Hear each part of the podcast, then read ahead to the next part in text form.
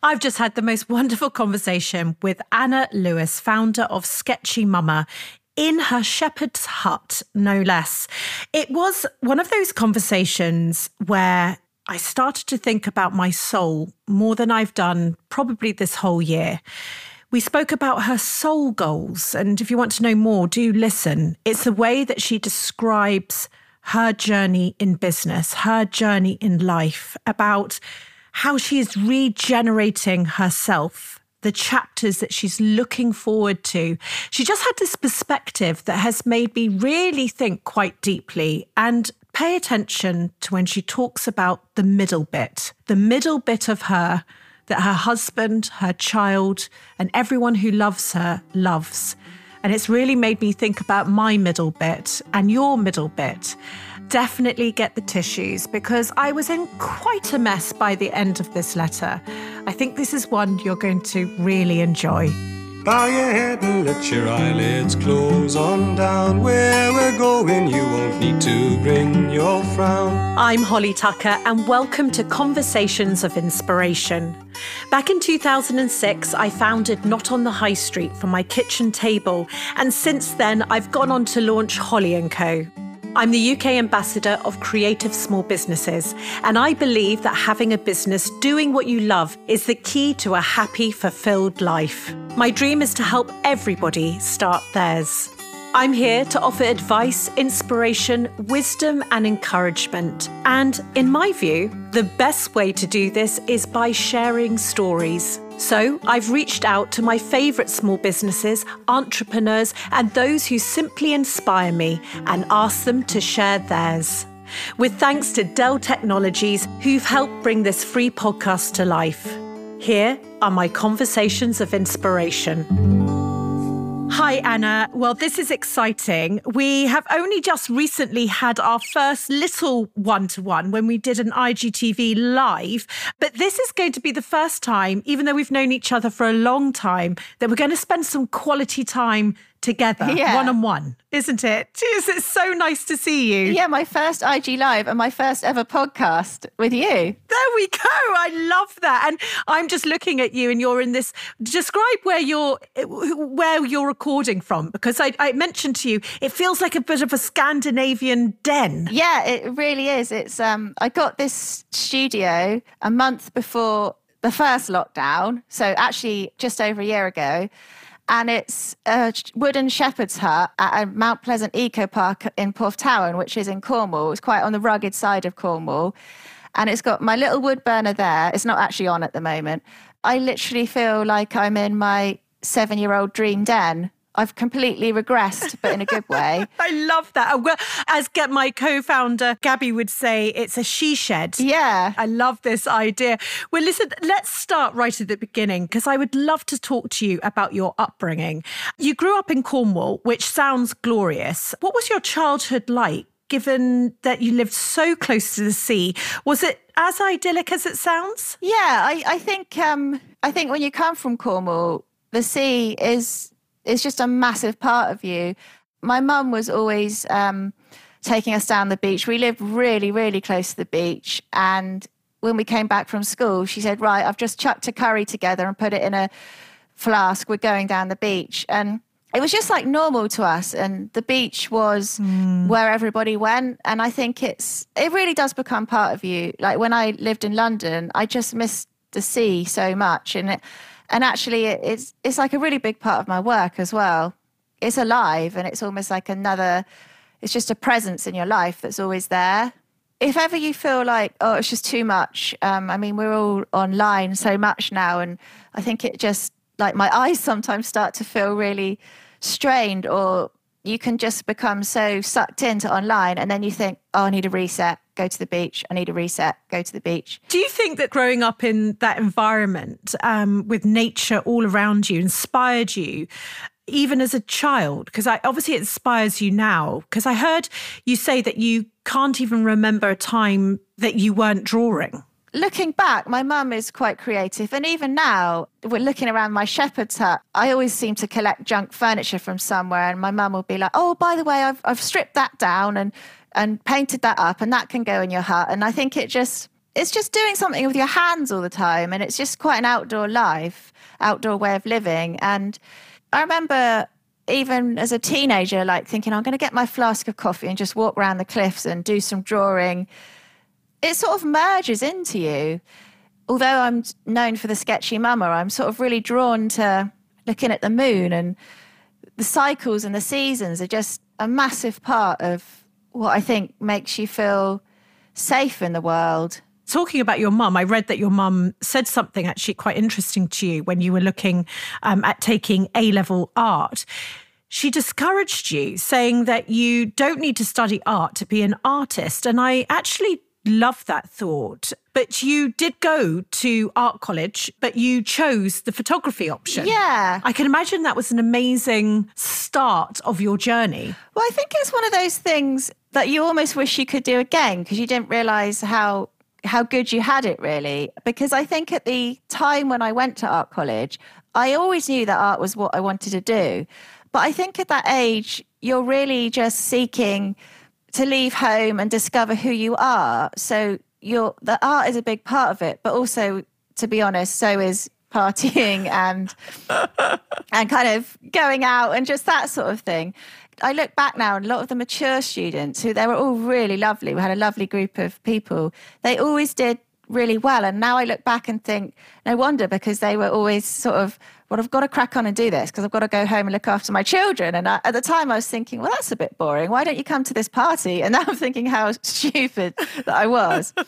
it, yeah, it was, it was really, really good. And I chose photography only because well, you could, it was graphic design. So you could do a bit of illustration, a bit of photography, and a bit of typography at the beginning. And then you selected. And I just went for the photography mainly because they seemed the most sort of liberal. And the illustration on that particular course at that particular time, which was a long time ago, seemed a bit too traditional for me, I suppose. Mm-hmm. But even though I did do photography, I think what I used to do was make little miniature sets and illustrate little mini things, a bit like your um, fairy gardens and photograph our, our, fairy door yes. Yeah. I was talking to my friend about that and we were saying i can't believe it's actually a real job that you can actually be the person that makes so yeah i mean it was it was really really good time and you just felt quite free and i and i had a really good job in a pub to support my college fees and everything and I really, really, really loved that job as well. And it just there was they used to play like loads of really cool live bands and it just was a good time, really. And so it should be, shouldn't it? I suppose at, at that age, I look back as well, and it, it needed to have that mix. It, it, life can't be too serious too quickly. Yeah. And I, I wonder whether it, it does become a bit too serious at the moment for many. But it sounds like you did have fun, though. Yeah, I did have fun, but I definitely agree that you do not need to my success I've got now through drawing was always there. Going to art college was just a little bit of a, it was a really good fun time, but I don't necessarily think that that put me on this path. I mean, I, I don't know what it's like now because obviously it was a long time ago, but there wasn't particularly any links to industry or you sort of thought, yeah, this is amazing, having a great time. And then you get out the other side and you're thinking, oh, well, what do I do now? Well, I wanted to talk to you about the other side because you left college and you took a path that led you doing actually lots of different types of jobs, everything from teaching to painting and decorating. Yeah. Um, and you headed off to the smoke. You headed to London, didn't you? And you worked yeah. in an advertising agency, me too. But the pull of home, and I'm guessing those beautiful Cornish coastlines became too much and you moved back to Cornwall to work in a college there. Am I right in saying that then you qualified as a teacher? Yeah, I mean, I suppose when I look back, it was brilliant at university and college. I had such a good time. And also within that time, I'd saved up and traveled around Asia in the holidays and did like loads of waitressing so I could do that in the holidays. But when I actually left, I actually had a lot of anxiety and I really, really did not know what I was doing and felt really quite lost for quite a lot of my 20s because I knew I had talent, but I really, really had no direction. And so I tried all sorts of jobs from like telesales, bar jobs, nannying, waitressing. And then I did go to London and I was a runner for quite a long time around Soho Gardens in every ad agency going. And then I got into Mother London, the advertising agency. I don't know if it's still there, but it's Yes. it was quite a good one at the time. I put together an advertising portfolio and I did this little because I knew it was really hard to get in there. So I did this little stunt or something where I bought like a little baby doll from the catalogue and put it outside, like Lost Child Needs Mother. And it was all sort of like an interactive art piece to actually get me through the door. So, what did you hope something would happen? Yeah, and it did happen because somebody said to me, Oh, you'll never get in there. They just have racks and racks of portfolios that no one will ever look at. And I thought, Well, I don't want to just be another black portfolio in the rack. So I sort of decided to. I mean, I've bought them now for my daughter. Like the, you know, you can get a doll set with a potty and um, Yes. and all of that. And I thought, right, I'm going to buy a cheap one of those. And then I sort of did this whole sort of lost child needs mother. So they opened the door and thought, what's this outside? And then that kind of got my portfolio to the front of the pack. Brilliant. I got in there then. I didn't really know anything about advertising. I think I just caught wind that that might be a good idea when I was a runner at, around Soho because I thought, well, what's what are my options? And then they put me together with another guy. It was kind of it was okay, and I think we worked on a thing for Orange. It was it wasn't a long time I was there. It did feel like really good and really buzzy, but it kind of still didn't really feel like it was quite me. I don't think I could have sustained that lifestyle. I liked the getting in, but then when I was in, I thought, Well, yeah, you grab people's attention with your creativity, and actually, that's genius what you did with Mother and what you're talking about. But uh, it wasn't worth it once you're in. Actually, it wasn't. Yeah. So that pull, you got that pull to come home, did you? And tell me about them becoming a teacher. I did just start to feel a little bit deflated, really, because I thought I'm I've got this energy, but I just don't know where to direct it or what to do with it, and and it sort of I was like really anxious a lot. It wasn't that I was a nervous person; it was almost like I had this adrenaline. I was sort of locked and loaded, ready to go, but I didn't have a direction. So anyway, so then yeah, then I came home, and then I got a job just at a college in a reprographics department, which was a really sort of it did feel a little bit demoralizing, but on the other hand, I secretly really loved it because I thought, ah, paper, photocopier machines, pens, great. Like the simplicity of that job. I mean, they, they were really lovely, the people I worked for, and I had my own little sort of office and they knew I worked hard and, and I got all the jobs done really quickly. I mean, you just set it up on the photocopier and it does it. And then I thought, brilliant, now I can get on with my own business, which is making my little miniature zines and stuff. And I sort of almost thought of it as my own sort of, I, when I say business, I wasn't making any. Studio. Yeah, and I thought, oh, great. I'll get on with the actual job job and then I can get on with my real job, which is like being an artist. In fact, I was going to send it to you. And, and there, you notice how much like wasted, uh, like people would print on one side and there'd be tons and tons and tons of wasted paper. So me and this other guy that we worked with, who they were all really lovely. We also had access to um, like binding machines. So we decided to make miniature books and then make these characters called, and I, I was going to send you one, I will send you one, Oh my goodness. called um, Recycle Lynn and Recycle Len. oh my goodness. That's so fantastic. So then I thought, oh, brilliant. Right. So now I've got my own little sort of miniature business going on. And that, but then I think because I was approaching 30 and people said, oh, you know, I mean, it was really rubbish pay. I felt like I'd won the lottery because I had access to a photocopying machine. And then people said, oh, um, you know, you're really artistic. Why don't you become a teacher? I sort of had this anxiety inside thinking, oh, God, yeah, I'm nearly 30. What am I doing with my life? I'll be a teacher. I'll be a teacher. And so I sort of went along with it and signed up to the course. And inside I was thinking, I really don't want to do this. I really don't want to do this. Yeah, yeah, it'd be great. It'd be great. And so I did it, but I just didn't want to do it. Mm. Like I said, the people I worked with were so lovely. The students were lovely. But I found myself almost taking over their art projects and thinking, why don't you do this? And sort of the desire to be an illustrator never really left me. It just almost made it worse because I was thinking, I want to be doing that myself. But you were almost numbing that desire. And, you know, and, and let's talk about when you started taking on illustration work. So you obviously that desire became too much. And I know that your partner, who you met at college, was highly supportive Yeah. and encouraged you to follow your heart. How did you first get started in the world of illustration? Is it quite a difficult world to get into? I think it's like a lot of things. It's like who you know. I mean, you do have to have obviously a bit of talent, but what happened there was Ray, my partner, who, like you say, just changed everything for me, really.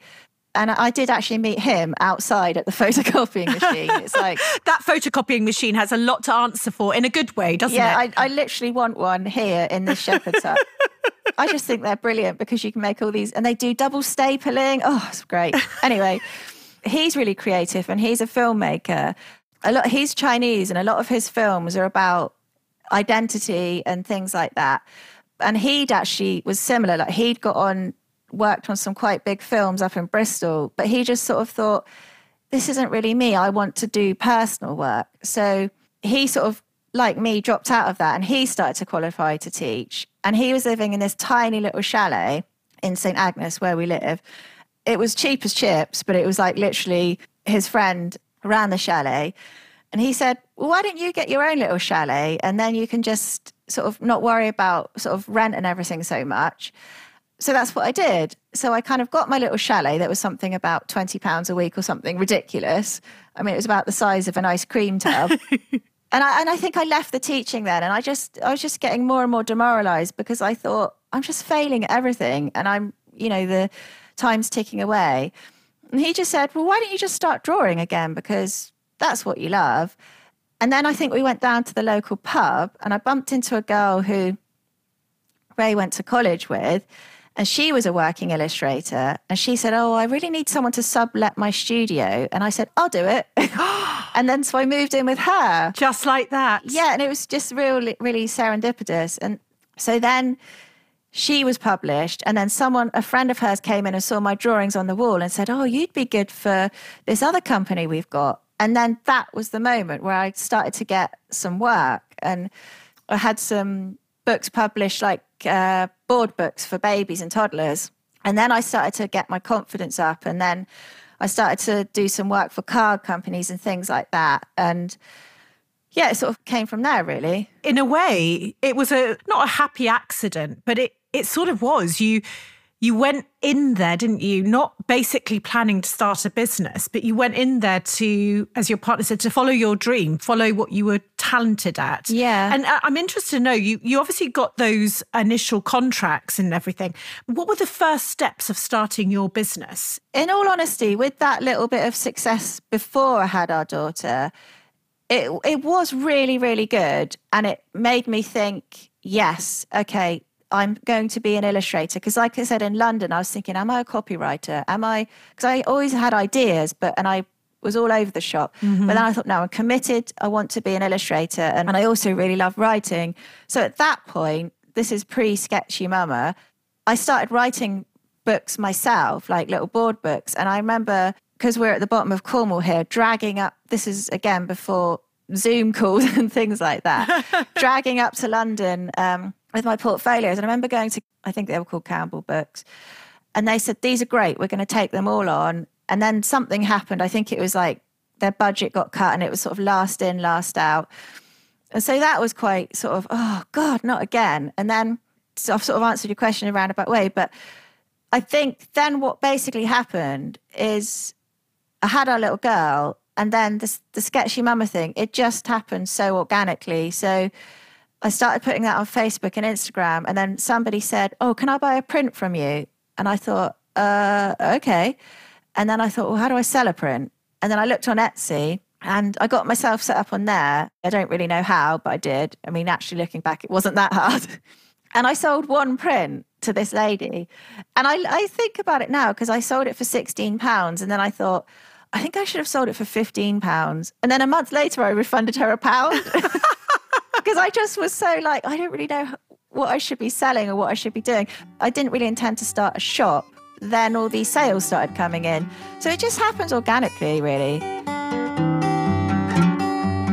We're working with our partners at Dell Technologies to empower small businesses across the UK with the tools and knowledge they need to thrive. So every week, we bring you the Small Business Pharmacy Live to help you navigate your business journey, covering a whole range of topics, including adaptability and how we can learn to adapt on demand. Here, I'm talking to our Holly & Co.'s coach, Kate, about the growth mindset fixed mindset is where we believe, you know, we're either good at something or we're not. You're always born with it. Like I was born, you know, bad at maths. So there's yeah. kind of no point me trying.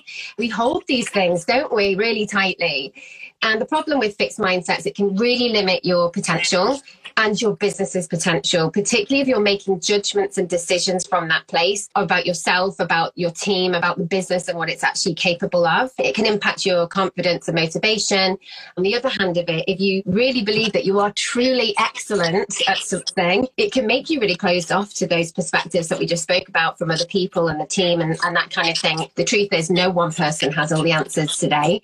So we've got to stay open. So a growth mindset is more where you see success as a journey. You know, it's messy, it's not linear. And we recognize that the way we get better is through kind of our grit, determination, and trying experiments and learning from failure. So we need to be catching ourselves when we recognize that we've got a fixed mindset around some of the areas we might want to adapt. Big watch out for women. Women tend to have more fixed mindset than men. And actually, somebody mentioned about children earlier needing to be adaptable. Actually, how often do you hear people say children are so adaptable? It's because they uh, approach the world from a place of learning and curiosity, whereas adults, we tend to approach it from a place of knowledge and experience. That's why they adapt quicker. So embrace your inner child. For the latest lessons, advice, and insights, join me every Wednesday at midday live on my Instagram as we tackle a different area of business. With a continued commitment to empower you, Dell are giving away a tech in a box every week. For a chance to win a brand new Dell XPS laptop and a whole host of other goodies, head to holly.co slash get involved, where you'll also find loads of tangible advice on everything from marketing to brand and HR, all thanks to Dell. Now, let's get back to our conversation of inspiration. I love the fact that you sort of decided to become an illustrator. And I can imagine that was a moment for you where you were like, phew, actually, this is something I really, really want to do. You know, you think about having your little girl, and at that time, I know that you started documenting, didn't you? Your journey, your pregnancy, yeah. labor, your birth, and things like that. And this was a, a, moment, I suppose, and I think you've said this before, was the turning point because your collection became very personal and very emotional. Yeah. And it perfectly captured exactly not only what you were thinking and feeling, but what other women were thinking. Yeah. Was that your moment where you're thinking, right, that is the combination that's right for me? I'll tell you what actually really was the moment. Sort of coincidentally, when I had Poppy, our little girl, I put all all this work in to try and get published with illustrators and things with um, publishers, and I knew I was onto something. I really, really knew that. But I also knew I wanted to be a stay-at-home mum and wasn't earning enough to not be anyway. So I sort of wrote myself a little letter and almost thought about it as a bit like you know, when you have like really precious Christmas decorations, you don't really want to take your Christmas tree down. You wrap it in really nice tissue paper and you put it up in the loft. And I kind of thought to myself, right, mm-hmm. I know what I want now. I know what's precious to me with work. I'm putting it in that loft. I know I'm going to be a mum now, and I'll get back to that when she's at school. But then I did start to do a few little funny drawings about leaky boobs and all, and all that sort of thing that everyone thinks about. And a woman mm-hmm. got in touch with me uh, who was published and said, "Oh, can you illustrate some of my jokes?" And she was a really lovely woman and with really funny jokes. But I did start to illustrate it, but it just wasn't quite right. And I was working on that, and it wasn't sketchy mama, but it was drawing about motherhood. And then the the massive pivotal moment was basically when our daughter was nine months old. Ray got diagnosed with cancer. Yes, that was just like bang. It just was absolutely a monumental shift in every every single way. And with absolute clarity It was a moment where I thought, fuck it, I am doing what's real or what's honest and what's mm-hmm. true to me. I don't want to follow anybody else's brief. When people go through cancer, they always say to you, Is it terminal? And I had this thought with such clarity well, all our lives are terminal. So I can't not do this now. Gosh. I thought everybody's life is terminal. Why are we just hanging around, putting more effort into our plan B than our plan A? What really, really drove it from then on, obviously there's humor in the book, but I didn't do it for anyone else except for our daughter because I thought, what if she never knows her dad? What if she doesn't know how kind and amazing he is? I couldn't have cared less if anyone else had liked it because it just needed to be done. And it was just so that is it, that is what I'm doing. So that was that was the moment. so many people in this community and out there listening go through these um, unbelievable experiences. Yeah. Would you say that actually finding that point where you said, fuck it, this is me, I am going to pour myself into this, this is something that's capturing this moment, capturing everything that we're going through. Do you think that there is a place where business or our outpouring into our passions helps guide us through some of the most difficult times in our life? Absolutely. It's just it's just my best friend. It's such a beautiful way of saying that, Anna. It's your best friend. You know, I think about my businesses. They were my best friend. I mean, we would have problems, definitely, ups and downs. Yeah. But ultimately, I loved them. They were my friend. They knew me better than anybody else. I knew them better Yeah. than anybody else. What a lovely way of putting it. When I was going through a phase of when I started to get some children's books and also doing some cards, I sort of got to the point where I was trying to chase what was popular and trendy. And I just felt like I was betraying myself mm-hmm. because I thought, I wouldn't even buy that card myself that I've just created. What on earth am I doing? And I think you think, well, I I thought this was supposed to be my dream job, but I'd rather go back to cleaning toilets and actually have art that means something to me than it just feels like a betrayal when you're not doing what's right for you. And all through when I did temp jobs, I mean, I used to quite like the reception jobs because, again, they seem to have quite a good stationery department. And I just would, in London, doing the temp jobs, and I'd turn up to the recruitment places and they said, Right, have you got any typing skills? I'd say, No. Do you know how to use Microsoft Word? No. So they said, Okay, we'll put you on reception. Just smile, just wear a black suit and smile. I thought, oh, okay, I can do that. I think it was like Gartmore Bank. I don't even know if it's still there. And all these like swanky banks. And I was like, it's just so far out of where I should be. But I thought, oh my God, they've got amazing stationery departments. So going back to sort of saving you, you think that that is it is your best friend. It's obviously Yeah. been your best friend always. You just didn't quite know it. Yeah, it's just so loyal to you. It's like if you've been dumped by someone, if you do a rubbish job. I guess like musicians, it's just an outlet. And I just like, it's just me. It's just like a really, really good friend. I just love that. I love that you say it's loyal. Whatever's going through, it's going to stick by your side. And I hope you don't mind me mentioning, and I know you've been quite open about it, but you suffered also a miscarriage a few years later. Do you think that going through these experiences has now meant you're more connected to what you do?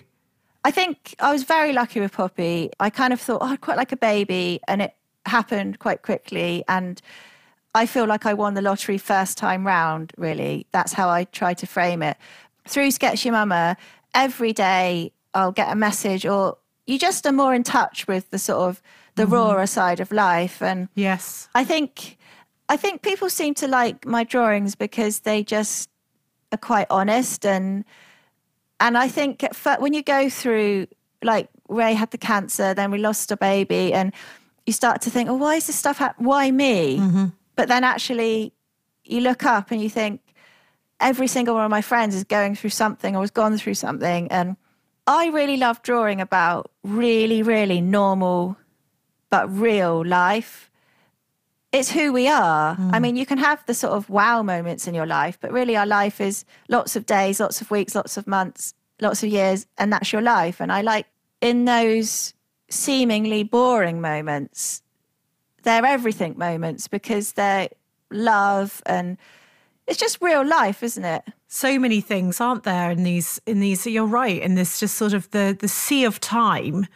that we always sort of allow to pass us by because we're looking forward to the point that we're driving to or we're going to or if you actually look at what happens in our day you're right. It's it, it is absolutely full of things worthy of your illustrations. Like i absolutely love people watching. And when we'd sit when ray was going through treatment we'd sit in the hospital and it would just be so moving seeing an elderly couple one of them with a hand on each other. And you think god how far have they traveled together? And it's just the simplicity, but the power of normal life because normal life, there's just so much love in it and so much, I don't know, it's how to put it. Oh, no, I think you're putting it brilliantly. You can walk through a supermarket or something and you can always see the gaps of what, what's missing in your life if you've lost a baby or whoever you've lost.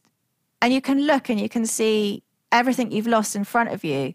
But really, you don't know anything about that person's life. They're just walking around in their little suitcase, i.e., their body. But there's so much of a story inside each person, and you can't really take people at face value. I just, like I say, even when I look in supermarkets and you see a tender elderly couple having a jacket potato in Sainsbury's cafe, and I look at them and I think, God, I wonder what they've gone through. And they're so tender with each other. And mm. I find myself welling up looking at people having jacket potatoes together in a cafe. But I think when you've gone through stuff, you're not complacent with life anymore. I just, you know, I think so many people are going to take so much out of what you've said. And, you know, in a way, and what one of the things I try and talk about is this idea of having a diamond and finding it and shining it. And it can be as odd and unique uh, as as possible, actually. Yeah. And, and you think about yours, it's your observation of normal life or your observation of the jacket potato to elderly people touching their hands. But I totally get it though. And that's what you do. You so beautifully, innocently put it down onto paper with your take, your diamond. And there is something that just happens when you look at your illustrations. It's just absolutely beautiful. And Aww. that all then sort of meant that in a way you went back to maybe binding a better book than the book we were talking about earlier in your photocopying room.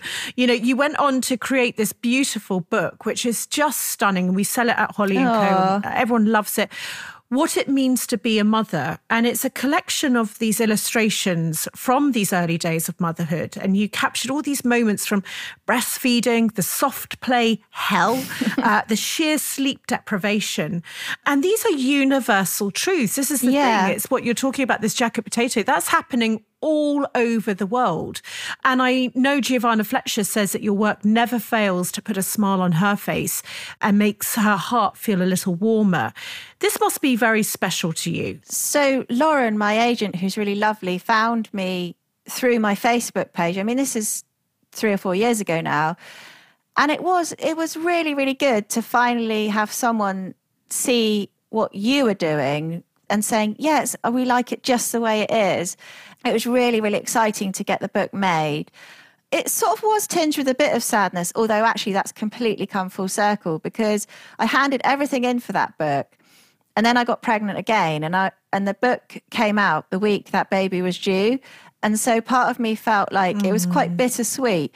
But what I absolutely love about that book is it's proved its point because now when Poppy she's old enough to look at it and read it. And it was ultimately just for her. And she absolutely loves looking at it and and things like that. And and I like the fact that it's it is quite timeless for people. And so it is really really nice that something that you've done that's come from the inside out that other people like. And I think that's sort of if you're looking to try and be successful it's just to not sort of follow what you think people are like but actually and when you touched on it just now about everyone will have something really, really, really unique. Like success will be so different for one person to another. Mm. It could be like I've got a friend who's been really kind helping me with my accounts. And she just says, I just love accounts. And it doesn't matter what your thing is, but it's the passion for the thing. And thank goodness your agent and you know someone found that and actually has publicized that. And I'm also thrilled that I've seen that you've recently collaborated on a jewelry range with Maya Magal. Is that right? Yeah. Tell me about this collaborating. Is this one of your first collaborations? No, I think the first one I did was with 717, the candle company. I think you might stock them. Yeah, oh, I do indeed. Know them well. They're really lovely candles. So they got in touch with me. That was actually this time last year. And I thought, oh, that's quite exciting. But I think because it's just me running my business and it has got a lot busier now, and I've sort of got a screech in at three o'clock for the school run, often people will ask you if you want to do things and you're sort of sitting in your little shepherd hut, like firefighting. Oh, have I done those accounts? Have I packaged the orders? So sometimes you don't really appreciate what a lovely opportunity it is. But anyway, then the Bumble and Goose lady got in touch with me, Lindsay, to do the biscuits. They just give me so much joy. And then Maya got in touch with me about the jewellery. All the three things that I've said yes to are things that, with the jewellery, I thought I just really, that, what a lovely opportunity to make an amazing keepsake for my own daughter. I'm, when am I going to have the chance to make a necklace that is perfect for what I want to give her? Yes. When I'm no longer here or, you know, or when she's older. They've all been really, really good collaborations. And I, if the right ones come along, I think they're just a really nice thing to do. I love that idea, and I've not heard that before. Thinking of your collaborations, and I know not all of them, but that just picking up on that point where maybe you work in some, you know, in your industry, so you're probably not going to, as you say, make a necklace yourself, but actually by collaborating, but having that personal love for what it is. Yeah. Having that personal sort of take on that collaboration. So rather than thinking, oh yes, that will do well, it's more that actually for your brand, it's it's so everything almost comes back to the personal angle of Yeah. it. I would love to give her a necklace. That's why this collaboration is really beautiful because I'm thinking of my daughter when I'm creating this piece, and it's it's quite an, an interesting way at looking at what collaborations maybe a small business would do.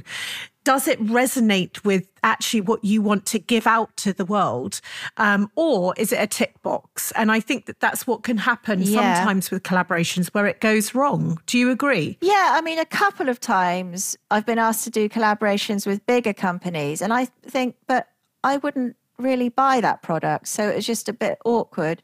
But particularly with the biscuits, even my own friends bought lots for people, and they just said it just somehow gives a hug and a biscuit, which sounds such a sort of simple thing to say, but it mm. they give me joy. And I mean, I designed them and I've seen a lot of them now, but I look at them and I think, oh, they make me feel so happy when I look at those biscuits. And the thing, now I'm thinking, I really need a, a little mug and a little tea tray to to go with them. So that is one thing I'm looking at. I think, does anyone want to collaborate and do some mugs with me? Well, yeah, everyone can hear it here first. This is what happens, and on this podcast, so many of my guests have said what they're thinking of or hoping for, and then I get told afterwards that these things do actually get pulled off Yeah. because of the people listening. And tell me, when we touch on that's what you're hoping to maybe create or collaborate to do, you've now got to this point with a business that. I think you've found yourself now, Anna. Yeah. You're no longer searching. This is who you are. You're in your log cabin. You are, you know, so beautifully describing your journey. Do you map out the future? Do you visualize what's going to come in front of you? Or do you live more to the day to day of of the journey of this sort of craziness that's called a small business? Well, I think, um, firstly, just to say, by the way, I absolutely love your everything you do because not only do I now realize that I love illustration, I realize that I absolutely love small business.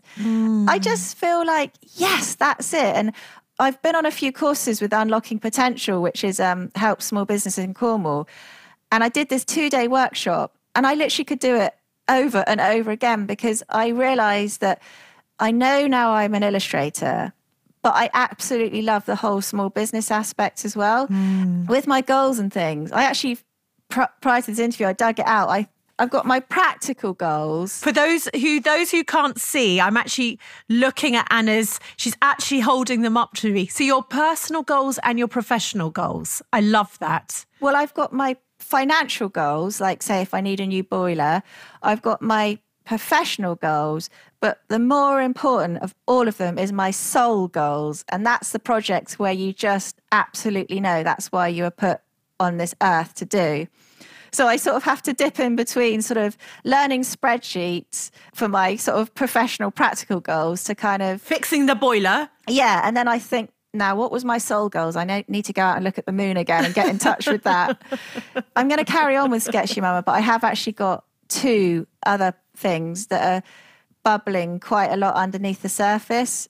One of them's a book. Oh, really? I feel like I'm back in the position now where I was with the Sketchy Mama, where I've got this book that means so much to me. It's like burning inside of me that it's a passion project that I don't care if anyone likes it because I just, the amount of people that I think, I wish I'd already done that book. I want to give it to that person at that time because I think they need that book. Yeah, it's just all underwater. It's all these underwater. And have you started it yet? Yeah, I, I have started it and can't tell you how alive it makes me feel. I just feel like every part of my body is just like, oh my God, I just love doing this. I, and like I said, it might never be published or whatever, but I don't care because I've tapped back into that source and it's like, yes.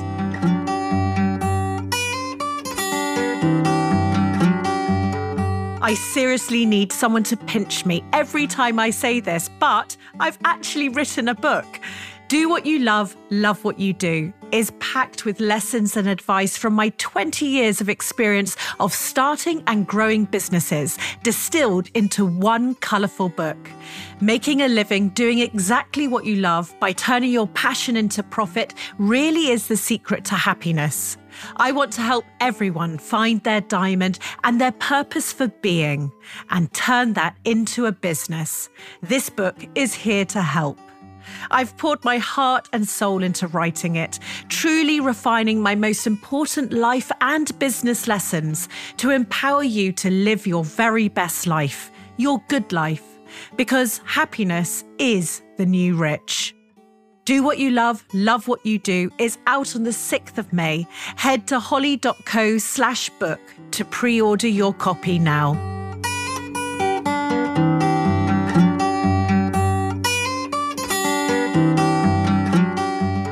I could talk to you forevermore, actually. I could have a nice big glass of wine with you, actually, at this point. But Yeah, Friday night. Every, yeah, exactly. I finished this interview with the analogy, and I can imagine you literally sketching this that running your own business is like being on an epic roller coaster. Now, your sketched cart, when it is going downwards, what would you say has been one of your biggest lows whilst running your business?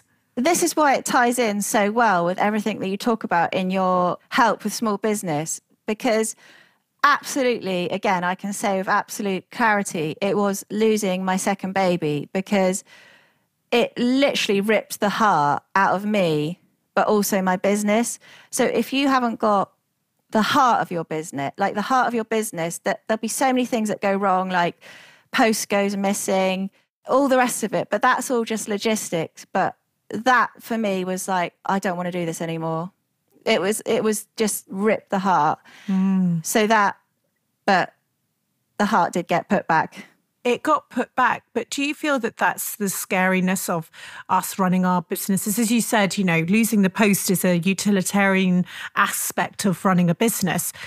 But going through what you went through, it also ripped the heart out of your company. Does that scare you that it's so closely aligned with you as a person? Because when we're on the up, it's amazing, isn't it? Yeah. But on the down, it really can stop you in your tracks as a businesswoman.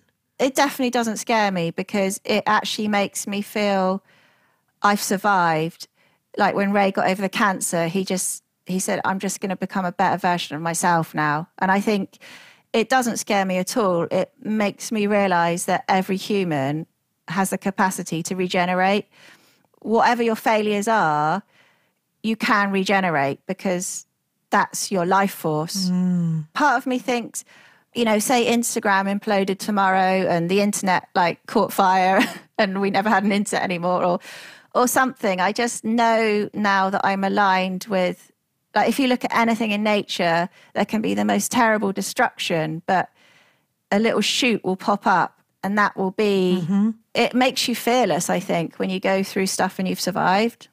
I see the sketchy mum as a chapter. It's very personal work, but it's it's definitely one chapter of, of me and I've got a lot of things bubbling under. I just can't wait to see it. And conversely, when you're sketching uh, your hair blowing in the wind and a big smiling face, which I can just literally picture now, tell me what has been a greatest high. There's two. Firstly, getting this shepherd's hut, because that to me was like, oh, full circle. With my letters to younger self, it will make more sense. But I really do feel like it's just a really sort of moderate little shepherd's hut. But every time I walk in that door, I think, I'm home. This is exactly where I should be. But also, this is so random. But one of my greatest business highs is when a giant lizard from New York turned up in my studio, which was basically a gift that someone gave me. This lady who I'm in touch with in Zimbabwe, Terari. She's I drew a little. There's a little hint of her in the female founders. Oh, right. Yeah, I've been talking back and forth with her on Instagram quite a lot, and she gave me this lizard as a gift because I'd done some pictures for her. And it came just at the time. And I said, Oh, what does a lizard represent? And she said it represents regeneration, rebirth. And it just really mm. links in with this new book that I'm doing. And I thought, oh my God, that's just so magical. How often does a lizard from New York turn up at your at your shepherd's hut in Cornwall? That is the best high I've heard so far. Yeah. A lizard from New York turned up in my shepherd's hut in Cornwall. to put it in context, it's about a meter long beaded ornamental lizard. But to me, I just thought, oh my God, this is so symbolic. I'm just, oh, I'm on the right track here because it just was so random. But that, so yeah, that was that. I know this has just been beautiful to hear your story. And it, as you said, this is one chapter, and I blinking can't wait to see all the other chapters. But it is that time of the podcast where I'm going to hand over to you. You've mentioned it a couple of times that you've prepared a letter to your younger self. And I, for one, am going to take off my glasses, take a moment, take my cup of tea, and absolutely listen to every word that you've written. Thank you, Anna. I suddenly thought, oh my God, where's the first page? And then I realised it is the note to the the engineer saying I've nipped the loo. Oh, yes. Anna, before the podcast, for those listening, needed to nip to the loo, and our engineer was on there. So she actually drew a brilliant sketch just saying, I'm nipping to the loo. And he took a photograph and absolutely loves it. So, yes, that's your first page. So brilliant. Ah. Over to you, Anna. Thank you. Okay. Hello, little seven year old Anna. I am just checking in to say hi and give you a heads up on how life has panned out so far. Hopefully, if we get a good innings, we're only halfway through our current planet Earth trip, and so it seems a good time to reflect on a few things. You're probably in your pop up office setup, Crabtree offices, that you made from some old desks that mum got hold of somewhere that someone was chucking out. Mum is creative and will fuel that in you. I expect you're organising your sticker and scented pen collection, dealing with design commissions for clients of the teddy variety. You will obtain a flip top Rolodex and stationery desk organiser from somewhere. I think it's a free gift Granny got from a catalogue. Anyway, you think it's the best thing ever with its multifunctional miniature organisation compartments and a double pen holder. It will sit proudly on your desk acting as a booking system alongside the red phone you have yanked in through the door, straining the curly wire. Have you made an appointment? You choose the Snoopy Savings Building Society account because you get the best stamps in that one. You get such satisfaction rearranging them to see which colour combinations work best together. You will use these skills and colour combos in time to come especially that blue sky that really popped out against Snoopy's red kennel roof.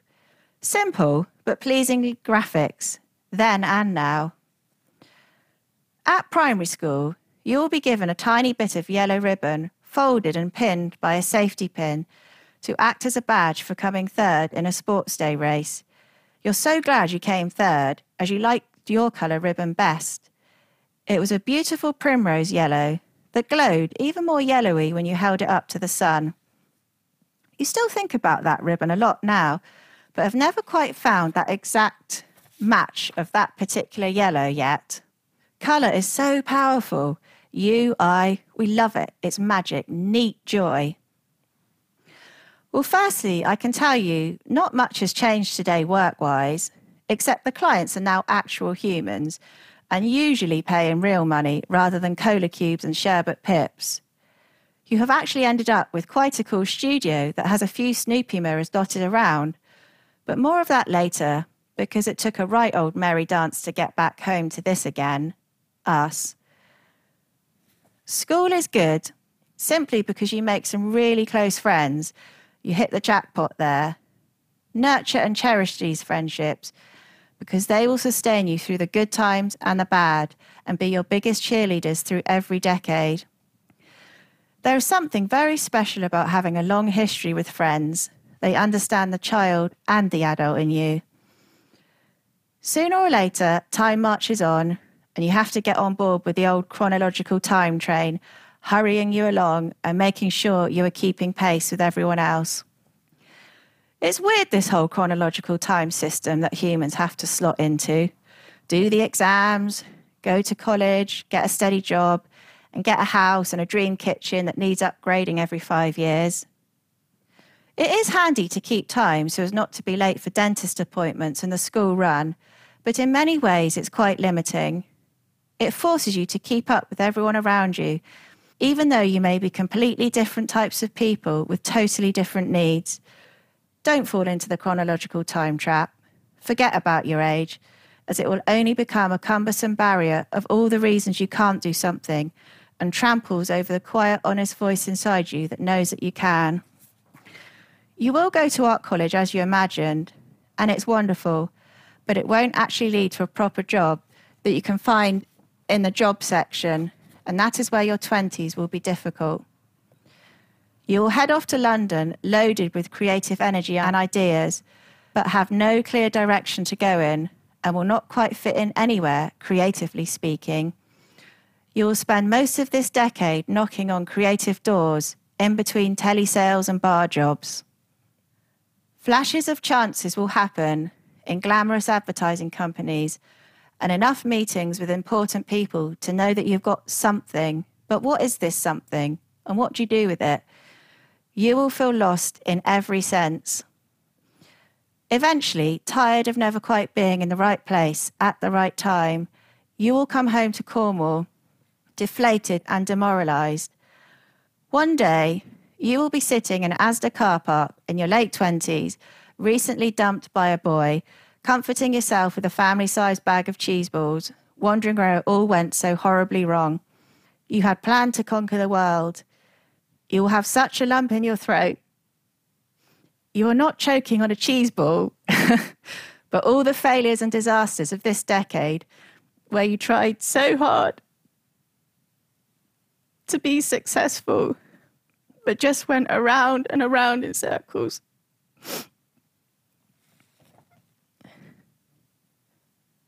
At almost 30, you get a job in a reprographics department doing people's photocopying. It's dull, but you're surrounded by paper and pens, and you begin to connect with the middle bit of you again, us. You sort of have your own office again now, with an updated Rolodex. They call them computers now. One day, as you are hunched underneath a photocopier machine, fixing Paper Jam 2368, you will notice a set of feet come into view and a little voice asking you if you fancy a curry one night. Boom. Here is the person that will change everything for you. Quiet and unassuming, you have found someone who will become the steady foundations of everything good in your life that is now to come. Your safety, your harbour, your home.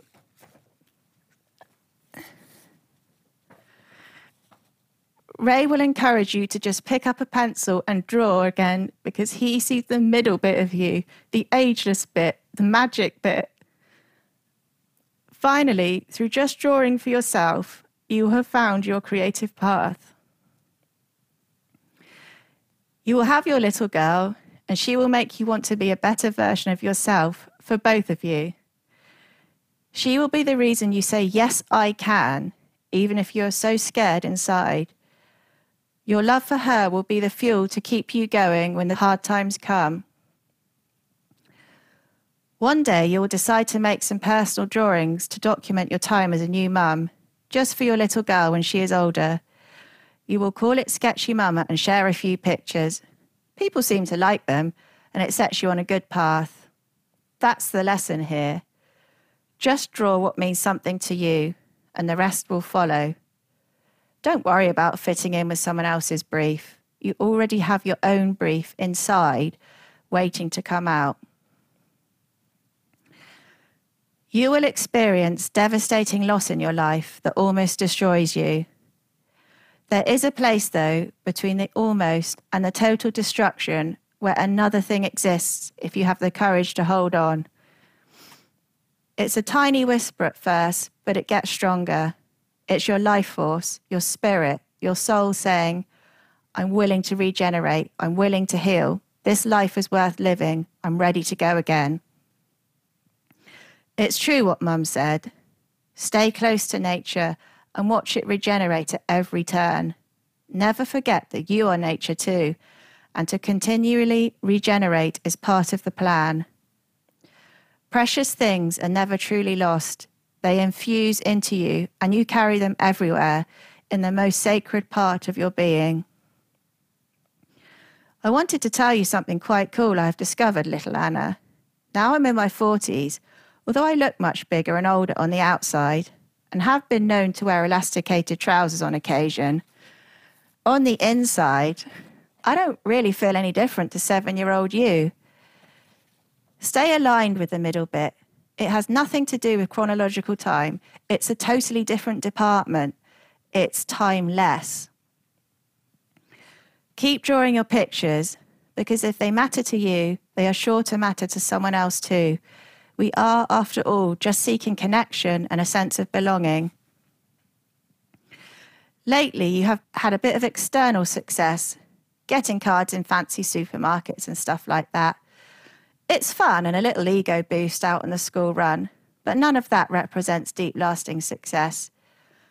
Success is filling up your biscuit jar with Tunnock's tea cakes and sharpening your pencils ready for a good day at the office, then home for egg and chips with the people you love.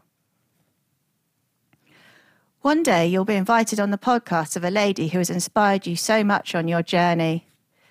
You will worry beforehand that you'll say the wrong thing, talk too much, but I don't think she'll really mind because you have found people like you, free spirits that can't be put in a box. Enjoy this moment in your shepherd's hut on a cliff top. Get the kettle on, switch on the twinkly fairy lights above your head, and know that in this moment you're exactly where you're meant to be Take the risk, tell the story. It's worth it. Oh, I just have to take a breath. Thank you. I feel like you've read a book that you've illustrated, and I can almost picture every single one of your illustrations. It's just to know that I think we all see your middle bit in a way through your work. Aww. I think that's the inspiring thing for everyone that's listening and remember who we are in our middle parts and and know that people love us for it. Aww. And I just um yeah, can't thank you enough for such beautiful, beautiful words. Thank you, Anna. Thank you for having me because you're a massive part of my trip. Before you go, don't forget to head to holly.co to be in with a chance of winning a brand new Dell Technologies XPS laptop and a whole host of other goodies. And if you've enjoyed this episode, if it's helped you along your journey or inspired you, would you mind rating and reviewing? Your support means the world to me. It really does spread the word and will help inspire even more people to build a life they love. And if you want to hear all our latest news, you can sign up to my weekly newsletter, Holly's Desk Notes, over at holly.co.